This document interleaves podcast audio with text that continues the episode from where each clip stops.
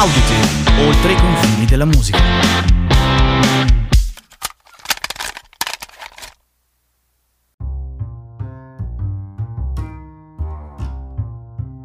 Ciao a tutti e benvenuti su Audiotape.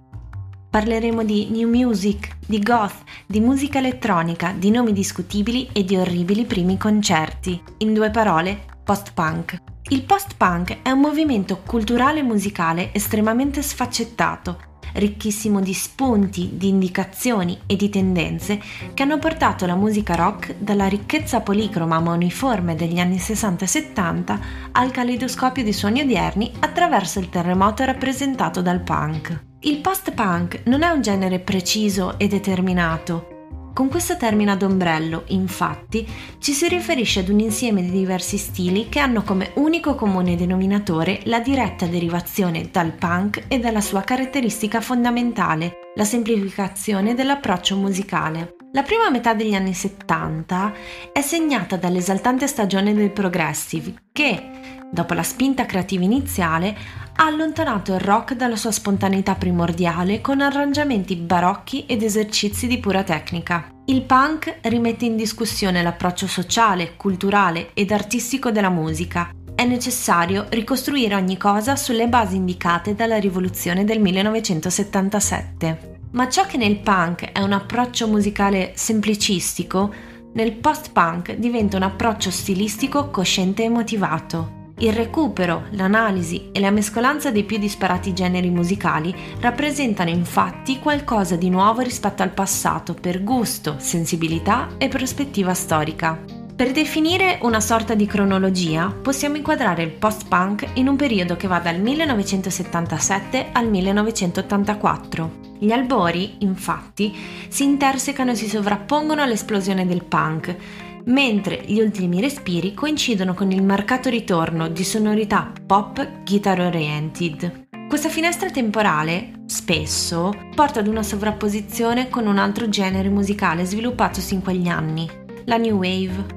Se la madrina della New Wave è sicuramente colei che diventerà in breve tempo la più nota poetessa del rock, ovvero Patti Smith, i padri putativi del post-punk sono i primi Black Sabbath, quelli con l'hard rock dalle venature spettrali, i Vandergraaf Generator con il cubo progressive e il David Bowie a tinte fosche che si è rivelato nella trilogia berlinese. Sarebbe impossibile raccontare tutta la storia delle band post-punk, ci vorrebbero infatti ore per parlare di Bauhaus, Depeche Mode, Faith No More e Siouxsie and the Banshees.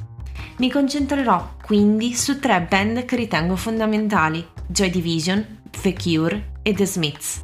La prima band si forma a Manchester nel 1976 in seguito all'esaltazione per un concerto dei Sex Pistols.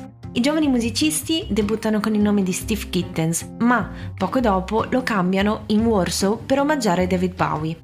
Con questo nome, nel dicembre del 1977, producono il loro primo EP che gli garantirà un discreto successo nell'underground inglese. Un mese dopo, tuttavia, sono costretti nuovamente a cambiare nome, questa volta in Joy Division. Il nome è ispirato dal romanzo La casa delle bambole del prigioniero KZ 135633. Con il nome Joy Division, purtroppo, venivano indicate le prigioniere nei lager destinate all'intrattenimento sessuale dei soldati nazisti e dei prigionieri collaborazionisti. Nonostante le accuse di filonazismo, il successo dei Joy Division cresce senza sosta e nell'aprile del 1979 entrano in studio per produrre il loro primo album, Unknown Pleasure. Oltre ad essere un album rivoluzionario, anche la copertina è estremamente interessante. Vengono raffigurate infatti le onde elettromagnetiche prodotte dalla Pulsar CP 1919, la prima mai scoperta dagli astronomi. La salute di Ian Curtis, tuttavia, non è delle migliori. Oltre a soffrire di epilessia, è incastrato in un matrimonio che si deteriora di giorno in giorno fino al 18 maggio del 1980. Il giorno prima di partire per la parte americana del tour, infatti, Ian Curtis si suicida, ponendo fine non solo alla sua giovane vita, ma anche a quella dei Joy Division che si scioglieranno immediatamente. La seconda band di cui vi voglio parlare nasce a Crowley nel 1976 con il nome di Malice, ma dopo un concerto orribile cambia nome in The Easy Cure. Nell'aprile del 1977 la Hansa Records, la più grande etichetta indipendente tedesca, indice un concorso per cercare dei nuovi talenti che sarà vinto proprio dagli Easy Cure. Oltre al contratto discografico, la band riceve anche un finanziamento per poter comprare dei nuovi strumenti. Dopo appena dieci mesi, tuttavia, il contratto verrà risolto poiché la band non vuole più sottostare alle imposizioni della casa discografica. Cambiano anche il nome per l'ultima volta, div- diventando i The Cure. Un mese dopo la pubblicazione dell'album d'esordio, tuttavia, Robert Smith, il frontman, decide di prendersi una pausa dalla sua band e inizia ad occupare il tempo registrando la musica che più lo ispira. Oscilla quindi tra un album degli Obtainers,